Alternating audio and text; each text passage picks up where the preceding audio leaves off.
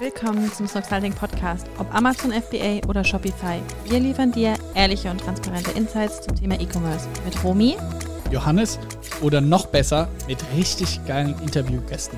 Let's go! Tim, SEO, hau mal die Hardfacts raus oder wie machen wir das jetzt? Ja, spitten. Ihr müsst dazu, wenn ihr gerade sehen würdet, wie wir hier dastehen. Allein, dass ich sage, dastehen. Tim steht da, ich sitze auf meinem Stuhl, weil irgendwas stimmt mit unserem Mikrofon nicht, deswegen muss Tim dastehen.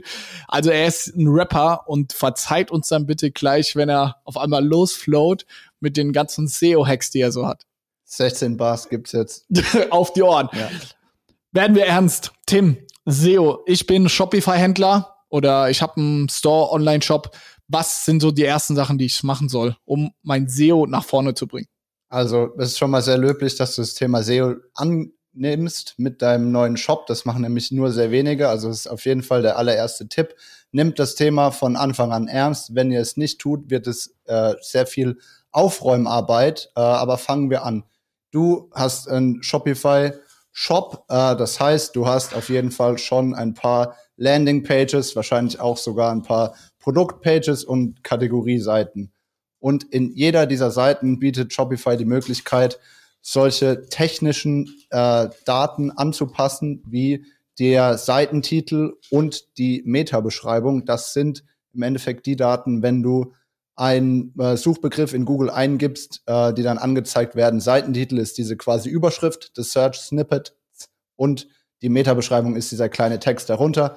Das kannst du mit Shopify super easy am Ende ganz unten von jeder Landingpage und jeder Produktseite anpassen. Das würde ich immer machen. Davor brauchst du aber natürlich die richtigen Keywords. Das heißt, bevor du das angehst, Keyword-Recherche ist das A und O.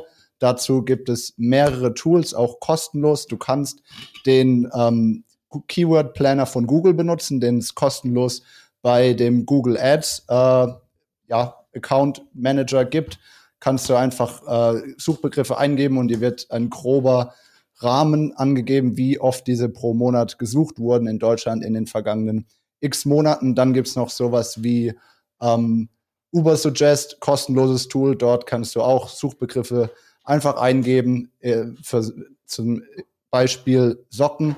Wenn du Socken verkaufen möchtest über deinen Online-Shop, dann kannst du dieses Keyword und alle die damit verbundenen ins Ubersuggest eintragen und dir werden die Suchvolumina rausgelassen. Also Keyword-Recherche, ganz wichtig. Dann musst du dir überlegen, welches Keyword für welche Produktseite du einsetzt. Macht sehr viel Sinn, pro Produktseite nur ein Hauptkeyword zu verwenden. Also wenn du zum Beispiel, wie wir, Sneakersocken hast in deinem Produktpalette, dann sollte da das Hauptkeyword auch Sneakersocken sein.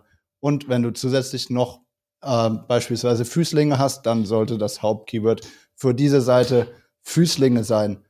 Und so kommst du eigentlich relativ schnell von deiner Recherche auf die unterschiedlichen Seiten. Kannst du ja so eine Excel-Tabelle anlegen, wo du sagst, okay, das Keyword soll auf diese Seite und sonst nur in geringem Maße auf anderen Seiten vorkommen, weil du vermeiden willst, dass die sich gegenseitig Reichweite wegnehmen. Das wäre Worst Case. Was nehmen wir für unsere Keywords rauszusuchen? Wir haben Ahrefs im Einsatz. Das ist ein kostenpflichtiges Tool, aber sehr, sehr wertvoll, weil es auch zum Beispiel bei der Konkurrenzanalyse und bei Backlinks sehr stark ist. Genau. Also wir haben Keywords recherchiert, wir haben sie auf die Produktseiten verteilt und auf die Landingpages und haben schon die technischen Daten wie Seitentitel und Meta-Beschreibung gefüllt. Das nächste, worüber wir uns Gedanken machen sollten, ist eine sinnvolle Seitenstruktur. Heißt, wir haben zufälligerweise vielleicht mehrere Arten von Socken. Heißt, wir sollten all diese verschiedenen Socken-Produktseiten unter einer Überkategorie bündeln, die zum Beispiel einfallslos, aber sinnvoll Socken heißen könnte. Und das Gleiche vielleicht auch für Unterwäsche oder Unterhemden. Sobald ihr verschiedene Varianten oder verschiedene Modelle von einem Produkt habt, bietet sich es an, auch aus SEO-Sicht, diese zu clustern und in verschiedenen Leveln quasi von eurer Startseite aus erreichbar zu machen, weil wenn eins Google mag, dann sind es übersichtliche Domains, wo der Crawler sich leicht zurechtfinden kann. Hier ist ja auch wichtig, diese XML-Datei oder wie heißt diese Datei, um quasi um Google zu sagen, wie die Seite aufgebaut ist, kann man ja diese Excel-Datei hinterlegen und das ist ja auch einer der ersten Schritte, die ich jetzt so machen würde, oder? Genau, Google Search Console einrichten, damit geht das Hand in Hand. Das könnt ihr, ist auch ein kostenloses Tool. Google bietet da wirklich sehr viel for free an. Das einrichten, indem ihr euren Shopify-Shop mit der Google Search Console verknüpft. Ihr kriegt dann Snippet, dann HTML-Code aus der Google Search Console. Diesen könnt ihr einfach in den Header eures Shopify-Themes einfügen, Copy-Paste, sehr einfach, dann geht es direkt. Und dann müsst ihr die Sitemap einreichen, dass Google eure Seite, euren Shop im Endeffekt schnell crawlt. Kleiner Tipp, ihr müsst da tatsächlich gar nichts hochladen, sondern ihr könnt einfach das bei fast jedem Shop und bei fast jeder Domain gleich. Ihr könnt einfach den Dateinamen sitemap.xml eingeben und es ist zumindest bei jedem Shopify-Shop, den ich bisher kannte, genau gleich. Also müsst ihr gar keine Datei exportieren und in die Search Console hochladen. Genau. Vielleicht noch als Tipp für alle Shopify-Händler. Wir machen ja jetzt explizit für alle Shopify-Nutzer.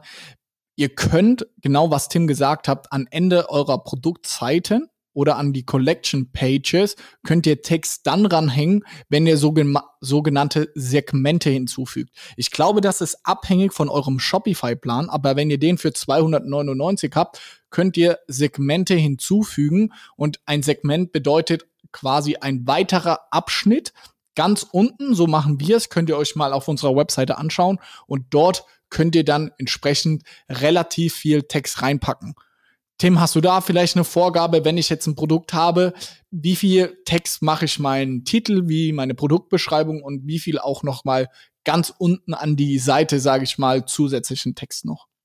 Da würde ich immer mir überlegen, wie nimmt der User oder der Seitenbesucher, die Seitenbesucherin im Endeffekt die URL wahr, heißt, diesen ganzen Text, wie Johannes sagt, ganz unten reinpacken, weil er die User Experience im Endeffekt nicht stört. Logischerweise fängt man oben bei der Seite an. Das heißt, ihr habt einen Seitentitel, der wird ganz oben angezeigt. Der ist typischerweise einfach die Klassifizierung des Produkts. In der Produktbeschreibung an sich würde ich tatsächlich SEO etwas vernachlässigen, weil es da mehr drauf ankommt, die USPs des Produkts hervorzuheben, einfach kurz, schnell und bündig und prägnant den Seitenbesuchern zu zeigen, hey, darum ist unser Produkt super und die SEO-Texte würde ich eher ein bisschen weiter unten ansiedeln, wenn es darum geht, zusätzliche Infos zu bieten, vielleicht ein bisschen Storytelling anzubieten, also wer ist eine Person, die dieses Produkt gerne haben möchte oder eben dann auch, wie wir es gemacht haben, ganz unten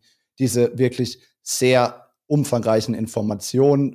Hier von der Menge des Texts haben wir, glaube ich, 4 bis 6 Paragraphen pro Produktdetailseite. Jeder Paragraph hat circa 150 Wörter, also schon eine ganze Menge von Text. Okay, wild. Was kann man noch machen als, sage ich mal, Seiteninhaber ist ja auf jeden Fall Seitentitel, die Metabeschreibung und auch die Metatitel der Bilder zu machen? Oder was wären jetzt so die ersten konkreten Sachen? Ich habe einen Shop, ich weiß jetzt durch diesen Podcast, was ich alles zu machen habe, aber was würdest du als erstes machen? Und lohnt sich vielleicht auch als zweite Frage, lohnt sich jetzt hier für einen Texter 1.000, 2.000, 3.000 Euro in die Hand zu nehmen, der drauf spezialisiert ist? Oder frage ich irgendwie einen Kumpel, eine Freundin, meine Mutter, die gut Deutsch kann, dass sie mir einfach mal verschiedene Texte schreibt? Also man muss ganz klar sagen, auch bei SEO ist Content King.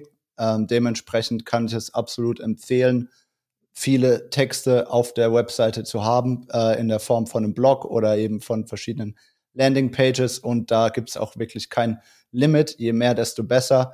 Prämisse natürlich, es soll anspruchsvoll, es soll gut geschrieben sein, es soll wohl strukturiert sein, es soll nicht einfach nur Keywörter aneinander geklatscht sein.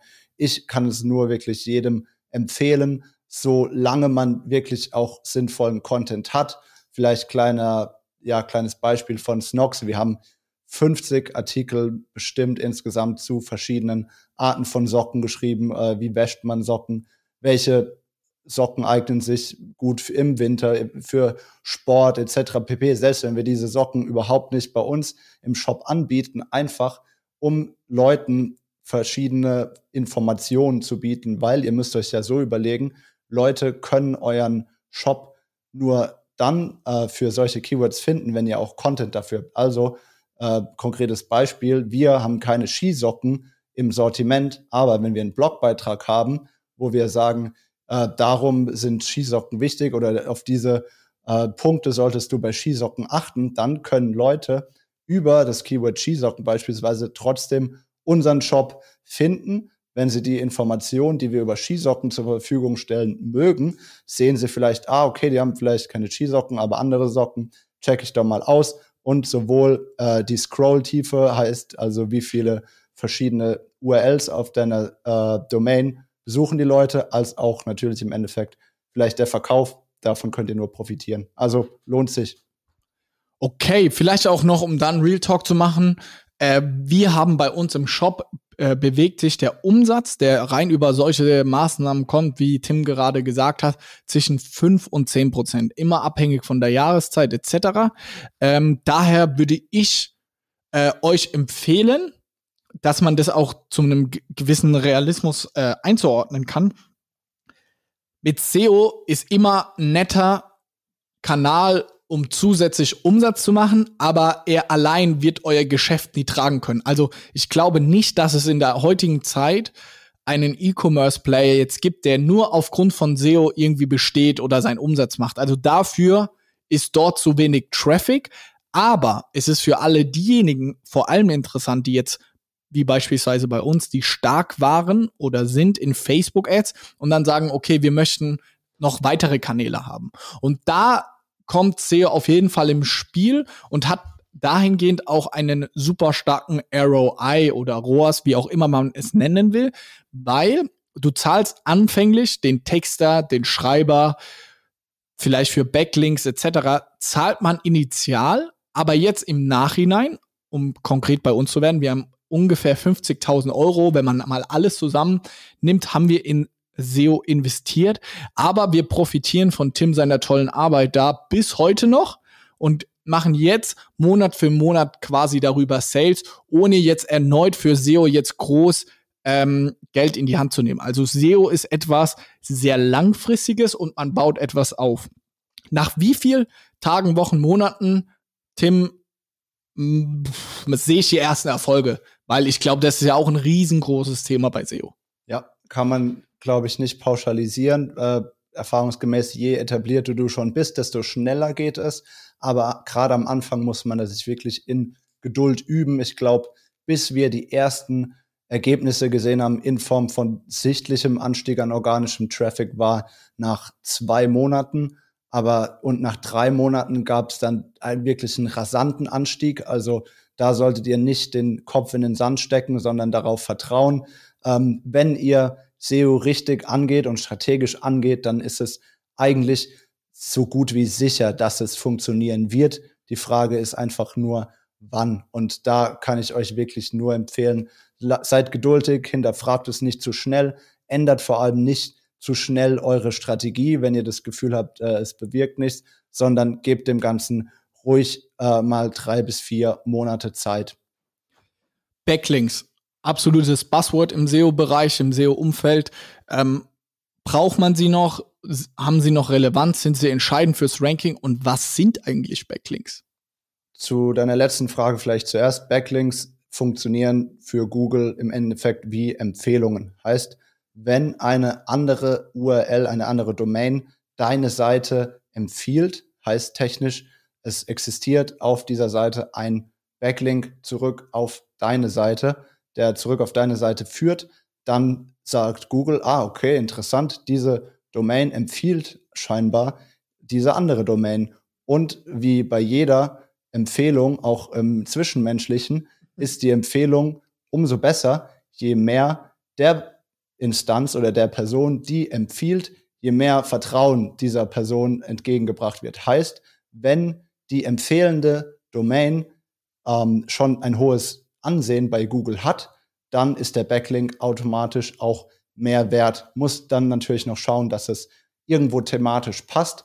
Wir für Snocks haben beispielsweise relativ viele Wirtschaftsmagazine und Blogs damals angeschrieben, haben gefragt, ob wir nicht dort einen Backlink platzieren können, meist gepaart mit einem Artikel, und sind dann dort aber nicht immer nur auf das Thema Socken eingegangen, sondern viel auch auf das Thema Startup, weil es natürlich besser passt für so ein Wirtschaftsmagazin. Also Backlinks sind echt sehr, sehr kraftvoll, aber oft nur gegen Bezahlung erhältlich, außer man hat dann schon einen Namen und wird selbst angefragt für Podcasts, Interviews, Magazine, etc. Genau, wir haben auch viele, muss man sagen, Backlinks über Presseagenturen etc. plump gesagt eingekauft. Also das war schon teuer, es hat sich schon auch gelohnt, aber wenn ich jetzt irgendwie 5.000 Euro im SEO-Bereich zur Verfügung hätte, würde ich, glaube ich, die 5.000 Euro eher in Content investieren und dass ich mal viel Text, geschriebenen Text auf meiner Webseite habe, bevor ich das jetzt in, keine Ahnung, 50 Backlinks, und das 50 ist viel zu übertrieben, schafft man nicht für 5.000 Euro, aber bevor ich 10 Backlinks davon kaufe, was würdest du sagen? Ich denke, es kommt drauf an, du musst überlegen, wenn du so einen Backlink hast oder irgendwo einen Artikel platziert hast, bei einem renommierten Magazin beispielsweise, kannst du oft ja auch diese Information noch verwenden. Ja, du kannst ja zum Beispiel auf deine Homepage packen, bekannt aus, so wie wir es auch machen. Stimmt. Oder eben mit dieser Information an weitere Magazine treten und sagen, hey, wir haben schon dort einen Artikel, wollt ihr vielleicht nicht auch was über uns schreiben? Das ist sehr schwer messbar, dieser zusätzliche Wert, aber sollte man, glaube ich, nicht unterschätzen. Genau, was wir auch gemacht haben als kleiner Backlink-Hack, dass man mal befreundete Gründer, Unternehmer oder auch generell Freunde, die eine eigene Website haben, dass man die einfach mal fragt. Und zwar Beispiel unsere Freunde von Pure Lay, die haben ja auch eine sehr große Website mit viel Traffic, die haben wir einfach gefragt, hey, könnt ihr einen Blogartikel bei euch veröffentlichen? Hier habt ihr unseren Text und sagt, das sind die besten Socken. Natürlich genau nach dem Mechanismus, was Tim beschrieben hat, hat es wenige Relevanz, weil, okay, wenn eine Schmuckmarke sagt, was die besten Socken sind, wie viel Vertrauen schenkt Google dieser Seite? Nichtsdestotrotz, es war for free, weil es irgendwie ein Freundschaftsdienst war, und wir haben gleichzeitig auch einen Artikel geschrieben, was ist der beste Frauenschmuck? Und so haben wir das, sage ich mal, aus dem Bauch raus mit 10, 15 anderen Startups bestimmt gemacht. Und es waren so, wie auch hier wieder ein Buzzword verwenden, so low-hanging fruits, dass man einfach mal machen kann. Daher, wenn ihr auch irgendwie in irgendwelchen Masterminds seid oder in irgendwelchen LinkedIn-Unternehmergruppen, was es da nicht alles gibt, dann wäre das auf jeden Fall auch eine Sache, die man machen kann.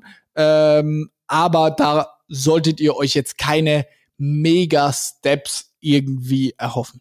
Absolut. Noch ein kleiner Hack. Ihr könnt eure Domain in bestimmt 50 bis 100 kostenlosen Branchenbüchern hinterlegen. Ach Gott, wie oft hast du das gemacht? Ja, viel Firmenadresse kann ich im Schlaf. Also für Snocks Coffee und Snocksulting. Also das kann ich jedem empfehlen. Da solltet ihr mal euch einen Tag hinsetzen, das einfach durchhacken, natürlich immer die richtigen Informationen angeben und auch einen kleinen Text parat haben, den ihr als Beschreibung hinterlegen könnt, auch gerne mit relevanten Keywords, so haben wir das gemacht. Komplett umsonst, kostet nur eure eigene Zeit.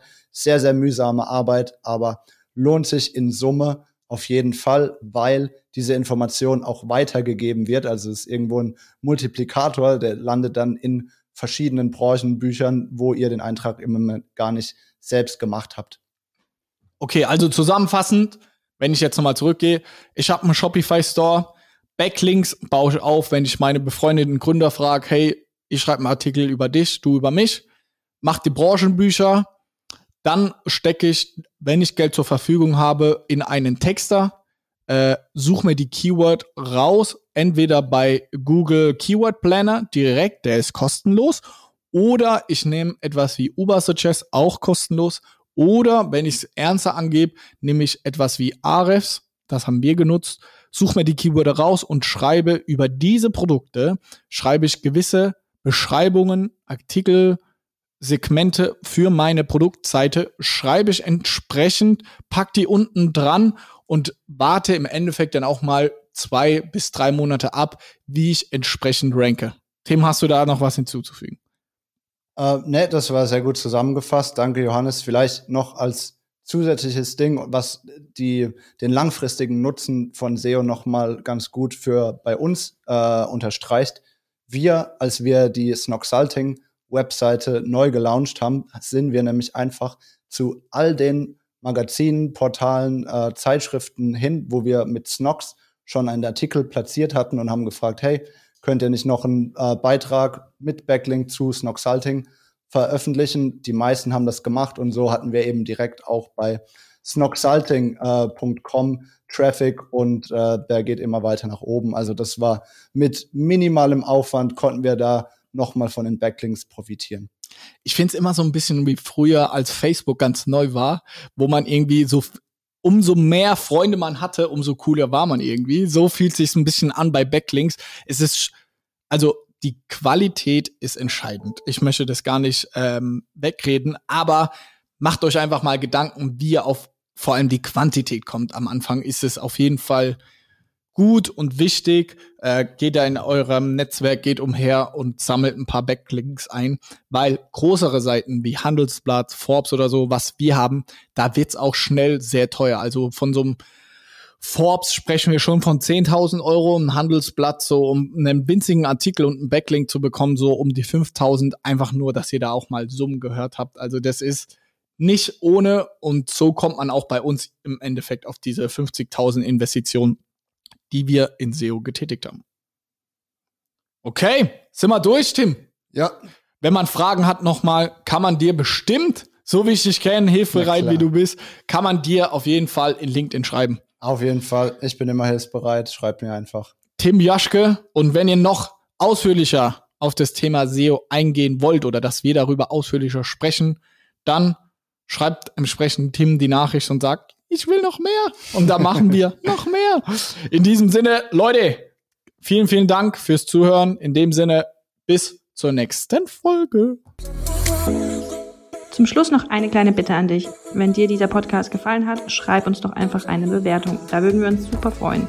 Alle Links dazu findest du in den Shownotes. Bis zur nächsten Folge und vielen Dank fürs Zuhören.